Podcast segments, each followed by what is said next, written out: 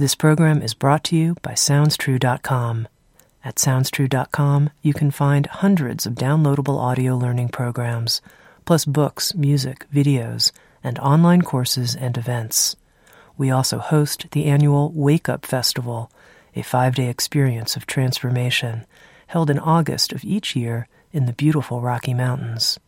You can also join our free direct access membership program and read transcripts of all of the Insights at the Edge podcasts and search our collection of podcasts with now more than one hundred episodes available. At sounds true dot com, we think of ourselves as a trusted partner on the spiritual journey, offering diverse, in-depth, and life-changing wisdom. sounds true dot com. Many voices, one journey.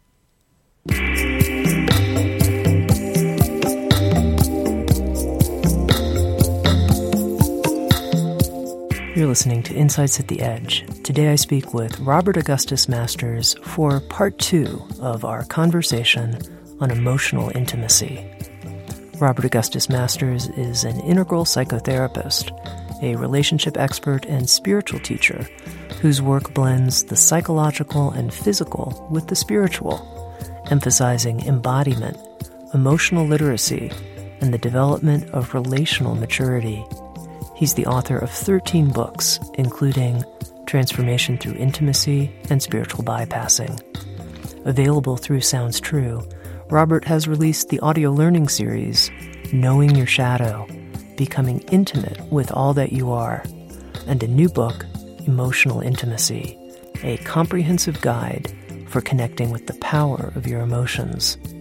In this episode of Insights at the Edge, Robert and I spoke about the importance of mutual transparency in relationships and how our pre-verbal attachment styles can play out in committed relationship. We also talked about the difference between catharsis and what Robert calls connected catharsis.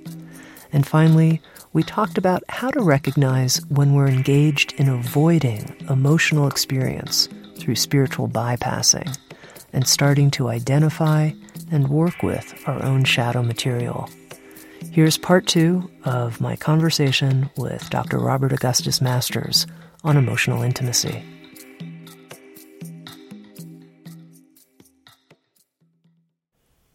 In part one of our conversation, Robert, you talked about turning towards our emotions, even emotions that are difficult and challenging, emotions like anger and fear and sadness. And I'm curious how you would talk to somebody who says, I know that I have some emotion that is quite challenging in my experience right now, but I have a lot of resistance to turning towards it. How do you suggest people work with that resistance when it comes up? What I usually would do in that situation is, is have the person turn toward the resistance. This is after explaining to them that their resistance is not necessarily something wrong or bad or an obstacle to the process. It's actually part of it. There's a lot of energy trapped in the resistance. There's a lot of potential growth in facing it. And then I would have them, with me, explore that resistance more, explore the roots of it um, when they felt a similar type of resistance or other times in their life. In other words, we would get to know that their so-called resistance and realize this had an origin, there were reasons for it, and I'm not here to dismantle it or take it away. I'm here to help you explore it.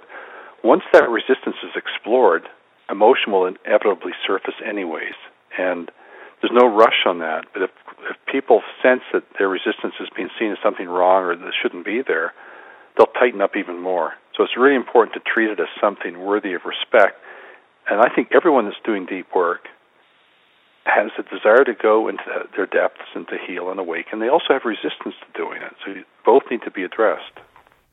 Now, what if the resistance is experienced as a type of numbness or deadness? I mean, how do you work with that? Uh, very skillfully.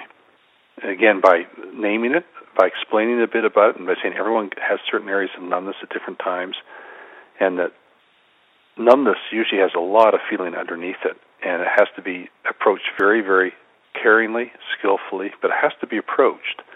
So I would I would create a context for working with numbness without shaming them at all for having any numbness, Then we start to take their attention into the numbness bit by bit through guided meditation, some body work, some role playing, some psychotherapeutic direction, whatever works.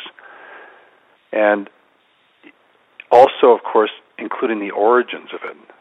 When that way of numbing oneself became a survival strategy, which is usually, that's usually the case for many of us. It was it helped us survive some very difficult times in our early life. Once that's happened, the emotions tend to flow freely anyways, the, the hurt, the anger, whatever's there. But that layer of numbness has to be treated um, with great care. Mm-hmm. Now, Robert, people have, you know, different kinds of resistance to the type of emotional intimacy, deep emotional intimacy that you described in part one. For example, someone could eat a lot of a certain kind of food that helps deaden their sensitivity, yeah. or various other things that people do to deaden sensitivity. What's your suggestion when someone admits this but says, you know, I'm admitting it while I'm, you know, shoving the cupcakes in or whatever? Well, I'd want to get more information on, on, on that habit, or for a man it might be a pornographic habit. He's been going on a long time. And gradually to have them sense, what are they feeling? In other words, what are you feeling right before you go toward that habit and start to indulge it or act it out? What's going on? And invariably some sort of hurt, loneliness, some sort of pain, and I'll teach them how to stay with that painful uh, sensation or feeling without saying you shouldn't be acting out, you shouldn't should not be eating, you should not be watching porn. It's more like, let's explore this. It's a more skillful thing. Let's explore the pain. So just spend five or ten minutes with it each time you have an urge to act out, say when you're away from the therapeutic chambers. And I found that be very successful. Because in that, they're not shaming themselves for the habit and then taking off the edge of the shame by acting it out. They're actually sitting with the original pain, which goes back usually to the early years. You know, and that pain is, is explored more deeply. Uh, they start to lose their charge for acting out. They have more excitement around exploring that pain because there's more growth there. There's more healing. But that begins with not shaming the, the person for their habit. You're also not saying it's okay, it's a wonderful thing to do, but you're saying, let's focus on something that's more central here. Let's sen- focus on what I would call a core wound that is kind of fueling this habit, because there's a sense in the person in that situation of wanting to get away from the original pain, and what we're doing in a therapeutic position is slowly but surely t- helping them turn toward the pain and supporting them in that. Now, it's the second time that you've brought up men and pornography, and I'm curious, do you have a sense from your work that when men turn to pornography, that that is usually some avoidance of some deeper material, or might yes, it be? I'll, I'll, in every every case I've ever seen, it was there was something else going on that was not sexual at all. It was emotional, and it was painful. And this become became a solution to loneliness, um, fear, all kinds of things, but in a very unskillful solution. And most men I've worked with would would agree that it's very unskillful, and they feel very driven, and it becomes their default when they're under tension or strain or they're unhappy. Here's porn, just like it was when they were a young teenager. Here's porn. So it's, the, it's their solution to something very painful. And, and of course, it makes them less and less capable of real intimacy with another person the more they pursue it. And another part of the uh, solution for me is to have them humanize whatever they're viewing in the porn. And most men will tell me once they start to humanize whoever they're watching act out sexual stuff in front of them, it's harder for them to be turned on. They have less charge. They start to feel their heart more, and it's harder to just go into a pure genital release. There's more, oh my God, I can see her, I can see him. And and um, and in that, they also also start to see who they were before they ever got pornographic. So I might as well have them keep a picture of themselves when they were a child close by, to take a good look at that picture and see if you still want to act out. And in my part, too, is to help them go deeper and deeper into the emotional pain to where they actually become intimate with that pain, to where that emotion is no longer a problem. It doesn't have to be fixed through going to porn or overeating or whatever. they can actually stay present with it. Of course, this is not something that happens in one session, but it is quite doable. And I do I do address this because I I see uh, pornography as an epidemic now in our culture. It's it's it's with the internet. It's like so widespread. I mean, not all men I work with have gotten caught in it, but an awful lot are, are still stuck in that web.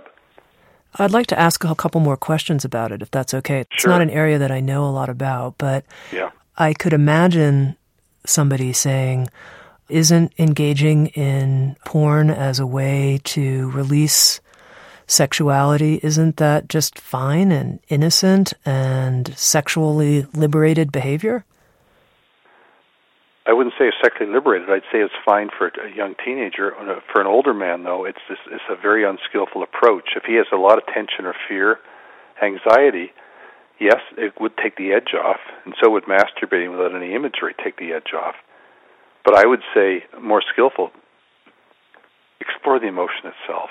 It's it's because a lot of times someone can have a lot of built-up anxiety.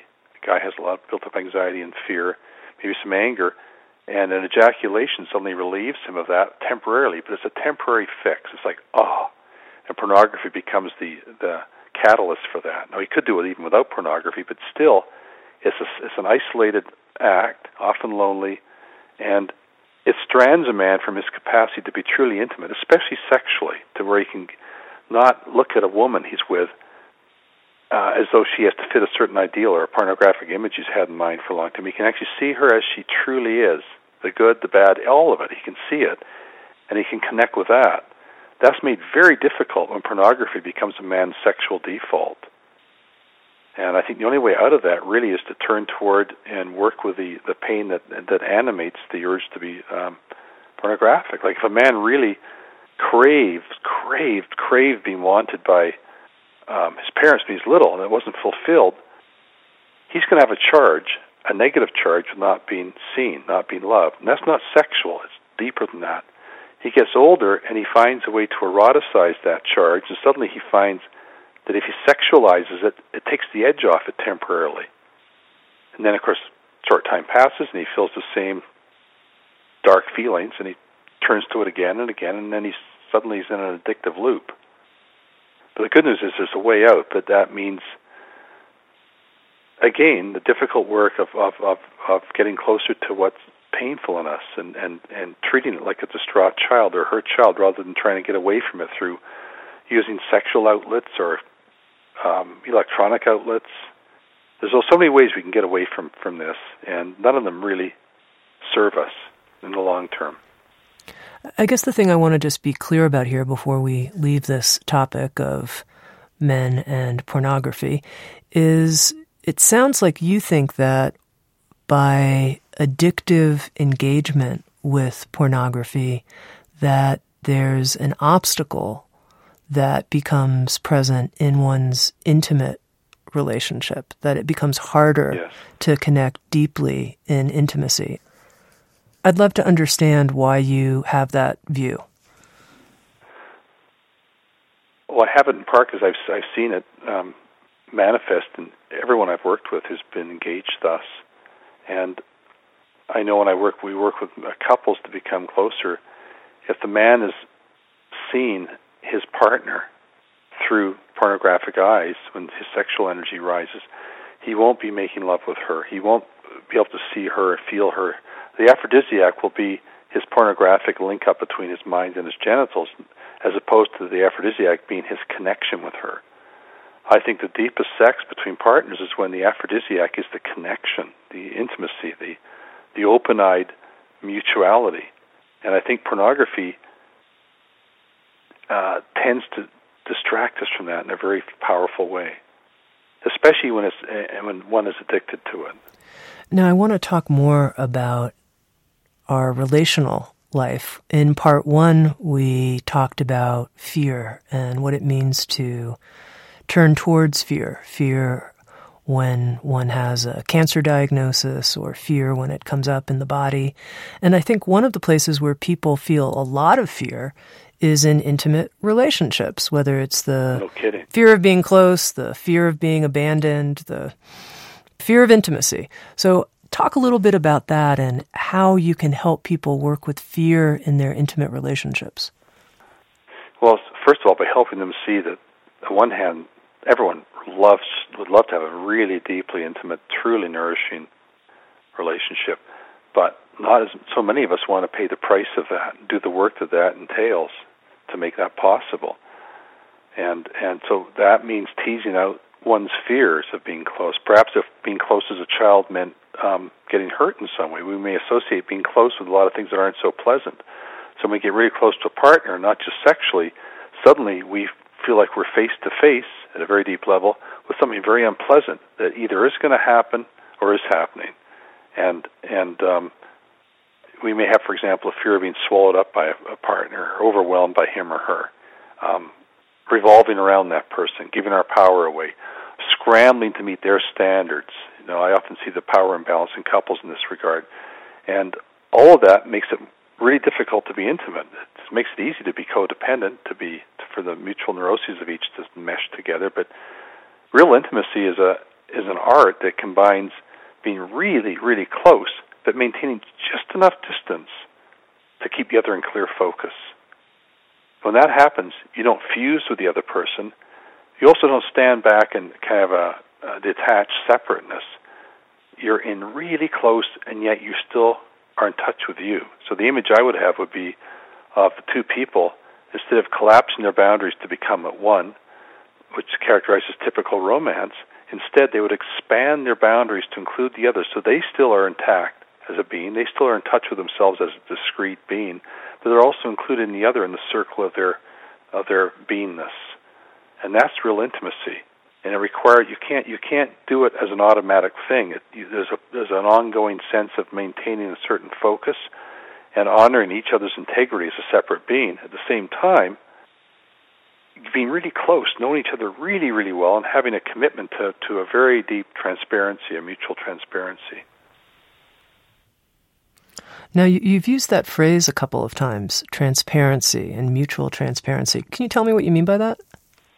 Showing the other what's going on, letting the other know what's going on, and this has lev- levels to it. Initially, it's just to not act like you're not angry when you are, to not act like you're not being defensive when you are. So if you're transparent, it's important, for example, if you're defensive, say, you know, to your partner, your friend, I'm being defensive right now, or I'm being reactive, or I'm embarrassed to say this, but I, here's what's going on.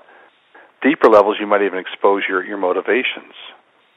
For example, someone might get very vulnerable with someone else in order to get something from that person. It's so it's it's, it's like blowing the whistle on yourself and risking that. It's an inherently vulnerable undertaking to show yourself that much to another person. That's why it's not very common.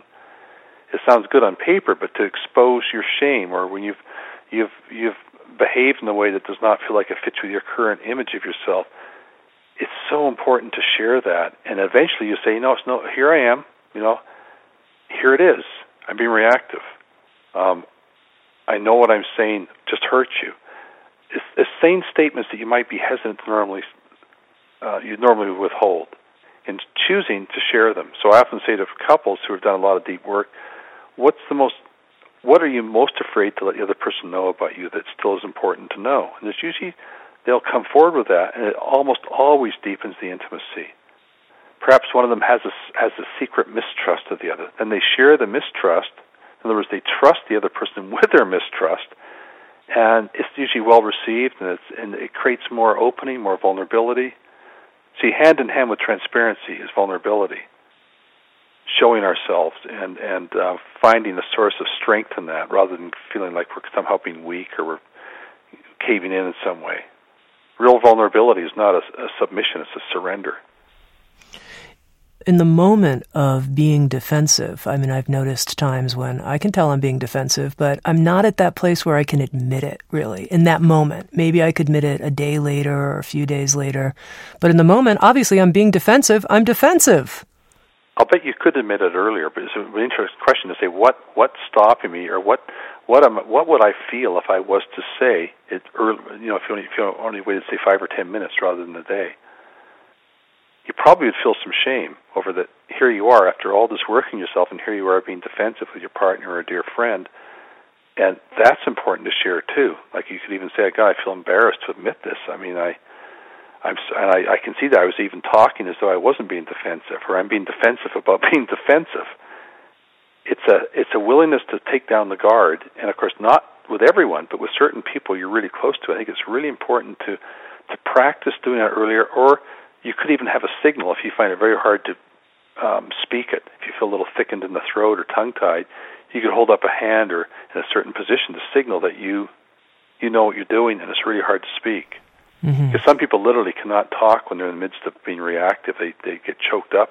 Their words don't come. Mm-hmm. And it, it is a stretch. Mm-hmm. I mean, if you if you cut your time down between when you are doing it and when you share it, you can see that as a sign of growth. If you cut it down from a day to half a day to an hour, that's a, that's that's something worth celebrating, I think. Because mm-hmm. there's a lot of people who would never, ever admit they're defensive, not even a day later. Mm-hmm. Could be a year. Now, Robert, in part one of our conversation, we talked about how many of our conditioned responses in situations come from pre-verbal origins. And yeah. when it comes to being in relationship, I know there's a lot of research and teaching in psychotherapy recently on attachment styles and how, as a very, very young person, we attached or didn't attach well in our family configuration. What's your view of how attachment styles play out in terms of our emotional ability in relationships? I think it makes a huge, huge difference. If we didn't have our early attachment needs met properly, we will probably carry that forward into almost all our adult relationships if we don't work on it. If we don't, if we don't understand that, that we really crave something, say, from mother, and it didn't happen. And then we, as an adult, we sexualize that, and we find ourselves attracted to, to women who are like that, who are a little little separate, a little cut off from us, um, who don't give us that, and we try and get them to give it to us, and we don't realize usually that we're we're just acting on something really old stuff from our early days of not being uh, handled properly in an attachment context. I think it's really important to know that because we all crave that. And in deep relationship, we're all craving to be so seen. But it doesn't work to just have the other person be all available and just be the mother we never had. It's more about us waking up to that early pattern and giving ourselves what we didn't get then. Like I can't, sometimes I'll say to people, give yourself what you want others to give to you as a practice uh, so that we are we are doing the healing ourselves. Otherwise, we always expect our partner to fulfill us, and that will not work because then we get a certain addictive uh, leaning toward them, and they become a surrogate parent rather than a true partner. And the key there is to wake up to the early conditioning, wake up to it fully as you can, and not let it run the show. Just because your mother did never give you what you wanted, we're all capable of giving that to ourselves if we work at it. And then we don't depend on the other person to be the supplier of that old need. Mm-hmm.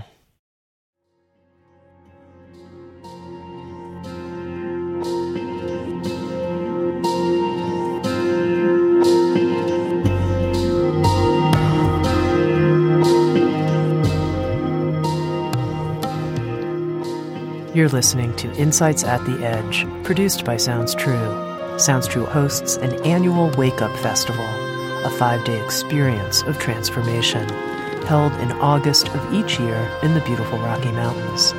This is a gathering of spiritual teachers, artists, poets, and anyone interested in the many faces of awakening. For more information about the Wake Up Festival, please visit sounds true dot com forward slash wake up. And now back to Insights at the Edge.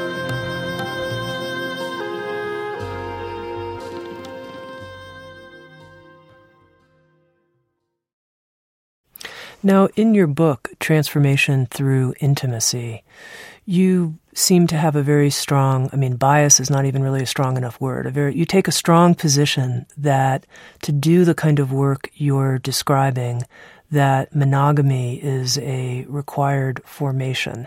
And I'm curious if you could talk about that a bit.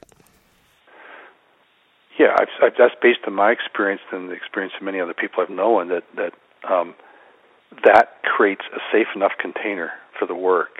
And even if two people were capable of bringing in a third or fourth party into the relationship fully, it would take up so much time to keep things clear, clean, work on it. I don't think it would be possible. I think most people who are capable of that are, are not interested. It's enough to be really close to one person and have deep, deep intimacy with them. And I I feel about it very strongly because I've not seen the other alternatives work in my experience. And so that's why I stress it so strongly. And I I see most monogamy as, as no healthier than, than multiple partnering or polyamory. But I think what I call awakened monogamy or mature monogamy is not is actually a further stage. Perhaps the one has already gone through immature monogamy, of course, and perhaps has also experimented. Not that one has to experiment, but one perhaps knows that that is very hard to maintain. Very hard to maintain. I remember Stephen Andre Levine being interviewed about this a long time ago, and just saying they just they felt the same way I do. Like you just have to have that as the container. It may sound rigid. It may even sound tight, too tightly moralistic, but it's more like here's the most skillful thing you can do. Here's a container for two. This certainly can include other people in all kinds of ways, but not but not not as lovers. It's just it just makes it too complex to me. And I think I think um, monogamy is a is a is a choice at the highest levels that does not limit us, it actually frees us. We find freedom through the very limitation of it. In other words, we can go very, very deep with one partner, and we can find through that depth of that partner kind of a communion with all other beings if we go into it deeply enough. So the, the two becomes an, a, a gateway to the one and the many without having to sexualize it. And if somebody said, oh, come on, Robert, I mean, this is clearly, this is what works for you, but, you know, different strokes for different folks. There are just different breeds of humans out there and certain humans who they're wired differently. Couldn't you have a view that would include that? I, w- I would say they're conditioned differently. I don't know about wired. I, I've, everyone I've worked with who's, who's done um, serious polyamory, serious multiple partnering, not just not just casual stuff, have almost invariably, it's been a reflection of early life conditioning, and they were doing it as a solution to that, and they weren't really that connected to the others. And I haven't seen it work. I mean, I, I theoretically, I could see it could work, but I think polyamory and, and, and regular monogamy are like two sides of the same coin. I think beyond that is a stage I would call awake monogamy, and I some have asked me the very questions you have. I say, well, that's just my experiences where I've taken my stand. And if I'd seen the other work, I would, I would, I would, I would certainly acknowledge that. But I, I haven't, I haven't, and I've looked. And just to make sure I'm clear, how are you differentiating between "quote unquote" regular monogamy and awakened monogamy? Regular monogamy, I, it's uh, in a nutshell, I would, I would call a cult of two. It's two people that have come together, and they're they're not their neuroses match up. It's, a lot of it's classic codependence. It's often very me-centered, and it's an arrangement that kind of suits them, but it does. There's not much growth in it, and it's deadening. Most people who are doing that will find themselves deadened after a short time. They're not really close. If the sex wears off, they don't, there's not much else left. They're not really close. They're not intimate. And I think um, in awakened or mature monogamy, the partners are in a radically different state. They're very close. They're very connected on many, many levels, and they stay thus and they deepen. In between the two, I see a stage I called um, uh, we-centered co-independent, not codependent, but co-independent, where both parties have their autonomy as individuals. They're not fused. They're not codependent. And they're a little too far apart to be deeply intimate, but they start to work on themselves. They start to sense that beyond where they are is a further stage of relationship, and they're leaning toward that. And that's how I see the, the basic structure of it unfolding. Okay, so we've talked quite a bit about fear and about anger and how in your work with emotional intimacy, unlike the way many spiritual teachings look at fear and anger, you don't see the job of the person who's becoming emotionally intimate to be fearless or to never experience anger. So I'm with you. Now I want to turn to sadness, because often in spiritual teachings, they'll say, you know, come on, cheer up, lighten up. you know, let it go, just yeah. let it go. Don't be, you, uh, no, don't hold on to your sadness. So what is your view of sadness? Well, I, I certainly don't agree with what you just expressed with the other people's views on it. That, that I, I think sadness is a, is a really important emotion, and, and I think when anyone is told what you just described, there's actually an, perhaps an unwitting shaming of the person for having sadness or needing to cry. And I mean, one can get lost in sadness, stuck in it, and and and uh, be depressed in it. One also can go to the core of it and just sense sadness is loss taken to heart, loss taken to heart. So. And crying, real tears, is an inherently healing process. There's endorphins in the tears. If you, if you or I cut onions and we, we start to get tears, those those are different tears chemically. Real tears are healing. And the way the body moves when crying is uninhibited, the heaving, the shaking, the undulating of the torso, a lot is released. It's almost like having a really long, good laugh, but it goes even deeper, I think, even deeper. And it bothers me to see any pathologizing of sadness, like somehow it's a lesser activity. And I would question those who are saying that, like, when did you last cry? Do you, other than just having a few tears that maybe a, a tearjerker movie, when did you last really let it go? It's all there. I mean, there's so much to feel grief around, and sadness, of course, at its extreme can become, there's grief, which is a, a real passion. And I think our whole world is full of um, clogged grief, blocked grief. We don't grieve together very much. We don't go to the heart of the matter and just feel how much pain there is here. And I think the appropriate response to that is sometimes to cry or get angry. But to stay flat and impassive in the face of others' suffering, to me, doesn't really serve them. And how do you suggest somebody work with their grief? What is your view of that? Let it out. Let it out. And be in, and find a place where you can let it out with dear friends, uh, good therapist, just let it flow and don't expect it to not be messy. When we work with people who are in deep, deep grief, it's not just crying. There's rage. There's there's fluids everywhere. There's just there's, it's messy. It's a bit like birth. It's really messy. It's very noisy sometimes. But wow, what emerges is beautiful, because grief is not just heavy sadness. There's a spaciousness to it too, which has always astonished me and moved me. Where one grieves deeply, it shifts from my grief to our grief, to thy grief. And it's almost as if the sky opens up wider. There's a sense of holding everyone's sorrow at a certain time. I think grief can connect us deeply, deeply. If people who are at war with each other, if they were to grieve together, there'd be, I think there'd be a really strong healing. I've watched people grieve together who were quite separate, and it became one heart after a while, one beautiful melting heart. Not soppy or sentimental at all, just raw feeling, raw grief. And I, I personally find expression of grief very, very beautiful. It's chaotic. It doesn't follow a set pattern. And it's very healing. And I see people have had major losses that come to us. I don't waste a lot of time analyzing, talking about it. It's more like, let's get into it. We create a sanctuary for them, a sense of a feeling of sanctuary. And the tears come, the rage, the feeling. Do body work with it. And there's movement. Is movement, and to keep that in, grief is so huge, it's so it's like rage in the sense of its internal size, or deep lust, and or ecstasy, and it needs to it needs to move, it needs to move, and it doesn't need to be quiet. So many people are trying to be quiet with their grief, trying to be strong for the family or strong.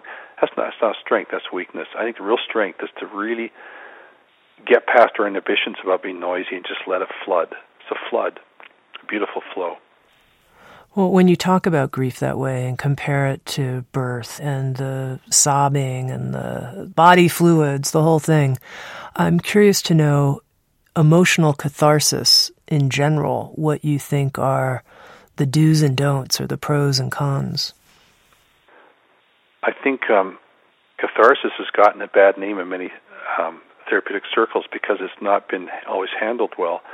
Like, just catharsis for its own sake is not necessarily that good. It, it could be no more than emotional masturbation, just blowing off some steam, which now and then can have value, but it's not inherently this really wonderful thing to keep engaging in.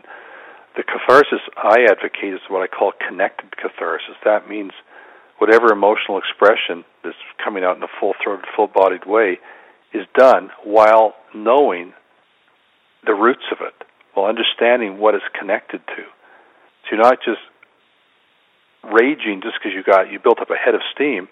You're raging because you're remembering something that happened that was really painful and difficult. You had to suppress your anger at the time about, and now you can really cut loose with it in perhaps an environment where there's really caring people with you, therapists, friends, whatever.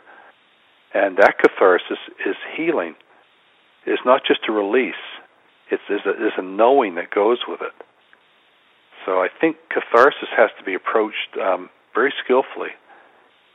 As it, just unto itself, it's not necessarily a good thing, but it can be a wonderful, wonderful part of uh, any deep therapy. Uh, spiritual practice, too. I mean, it's important to let it flow. I remember one of Jack Kornfield's teachers said, anyone who hasn't cried deeply during the meditation retreats hasn't really practiced. Now, when you're describing connected catharsis, you're talking about having to know inside what all of this emotion is related to. I have to have an awareness of that versus simply expressing the emotion. Well, it can start off, if someone, for example, is, is their tears come on really suddenly and they're crying hard, and we know that they're, they've just lost someone dear to them, I'm going to bring that into it. It's, that's a pretty obvious example, but to bring that in so that I, I might say, now, say their name. Let your arms reach toward that person. Say it might be a child just died. Let them reach so that I'm connecting the catharsis more and more with something specific. So they're not just blowing off steam. They're actually sensing the roots. It's not like they, they've analyzed it or thinking about it. It's more like they just know. Or I may remind them of it as they're doing their release work so that they stay connected. And then they're discharging a lot of the energies that were actually uh, stored in them from a long time ago, the anger they never dared express near little. To express that in context, in context, allows more of a healing, a deeper healing. Mm-hmm. Okay, so we've talked some about sadness and now grief. What do you think of depression in the context of this conversation? Do you see depression as an emotion or as something else? No. No, I don't. I've, I've, I see depression as, as, as what it suggests in, this, in, this, in this, the form of the word, depression. It's a pressing down of the self and a weighting down. And it can look like sadness, it can contain sadness, but sadness isn't necessarily just a, a sagging, a weighting down. Depression flattens us.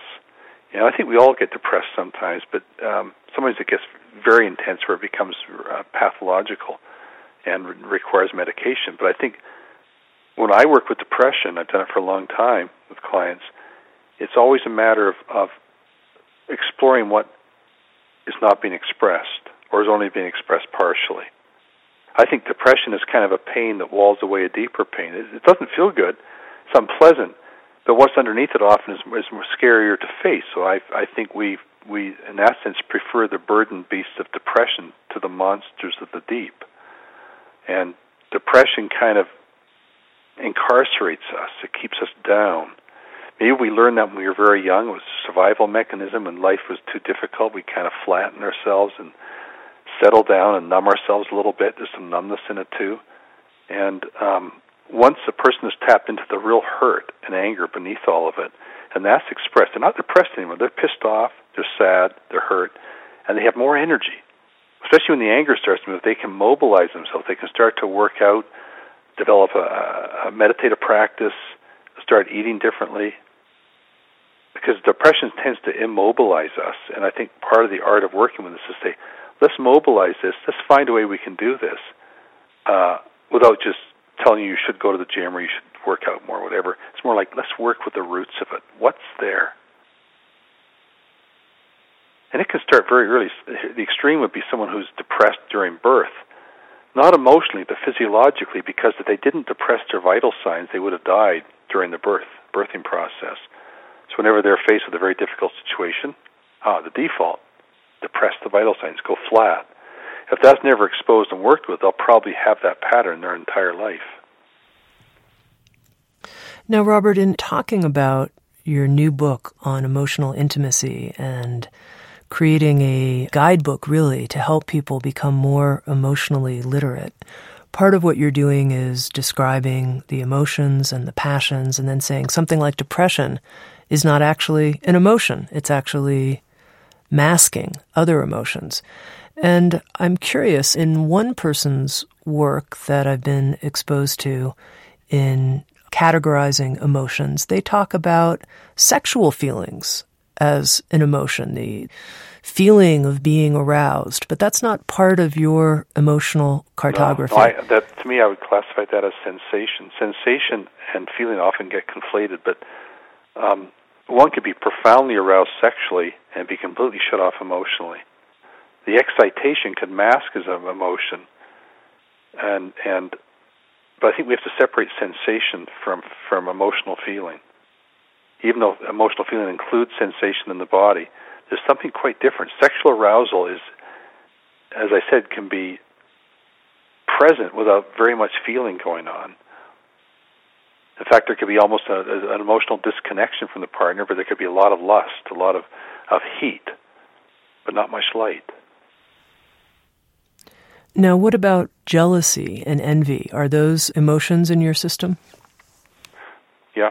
But the, the thing is that they're what I would call um, compound emotions. They're they're secondary. They're they're not like a pure emotion unto themselves. Like if you look at jealousy, there's a whole mixture of things. There's anger in it. There's hurt. Um, there's the context of being replaced, rejected, cast aside, and very painful and um, worth getting to know very well. Because many people have done pretty crazy things when they were caught up in jealousy.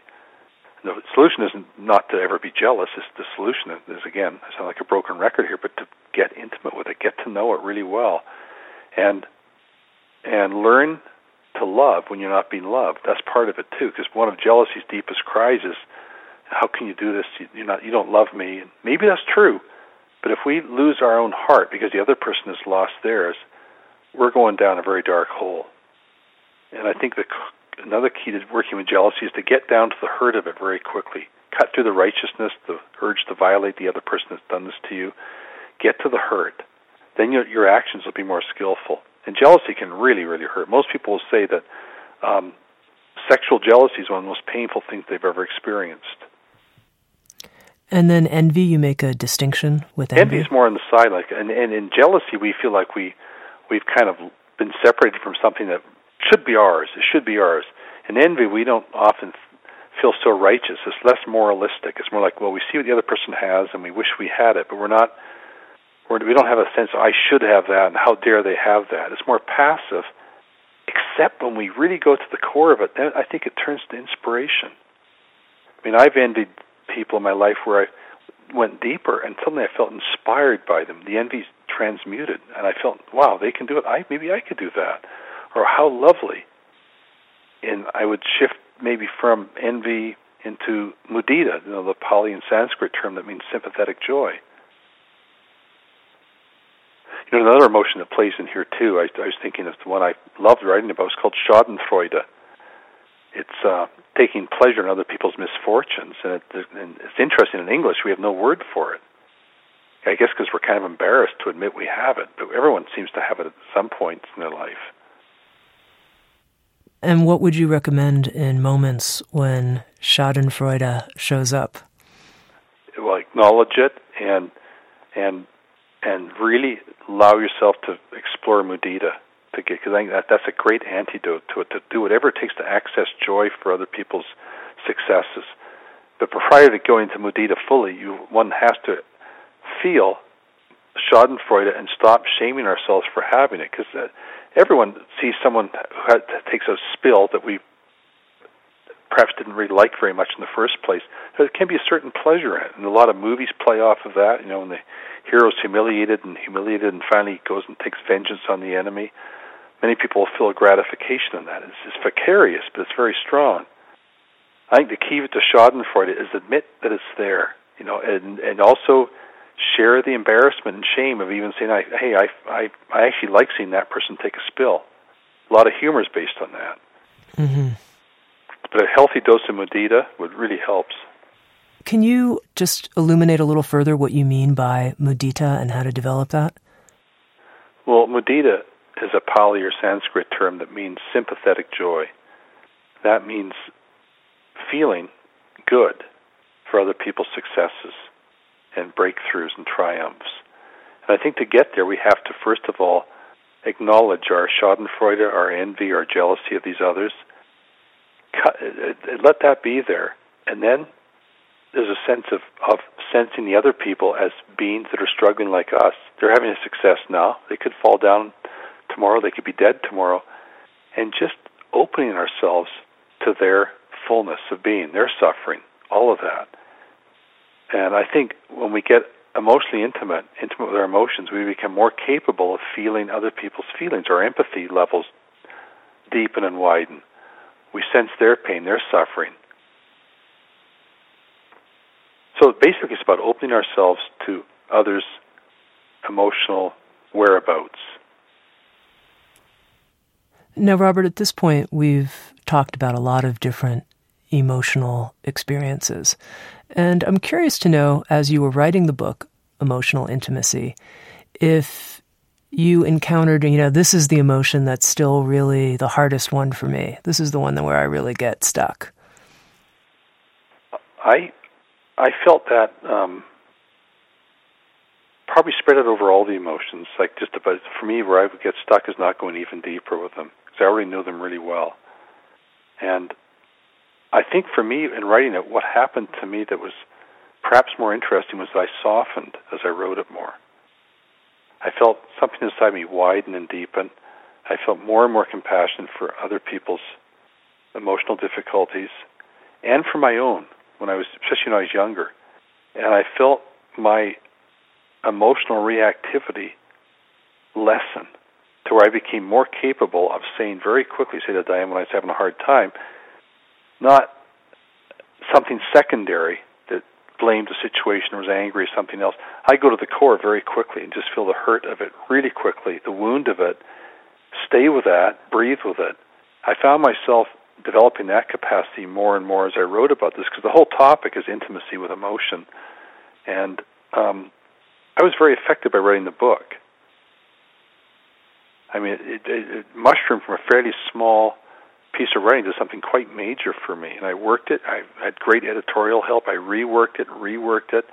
And um, I opened up to emotions. Like I remember working on joy, the chapter on joy, and just going deeper and deeper into what is joy? What are the types of joy? What is the shadows? What's the shadow of joy? All of it.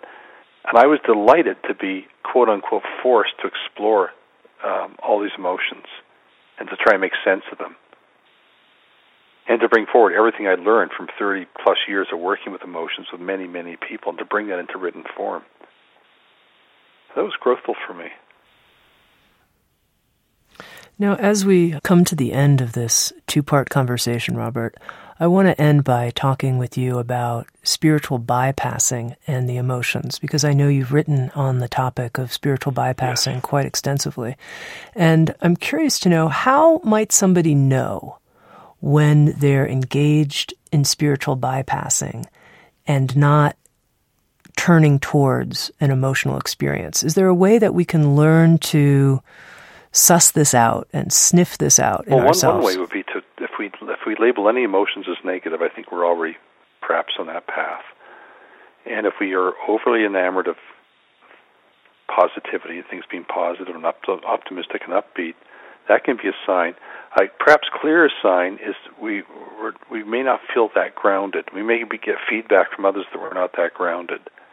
And we also may be overly enamored of, of, of so-called high states, exalted states, non-dual this and non-dual that.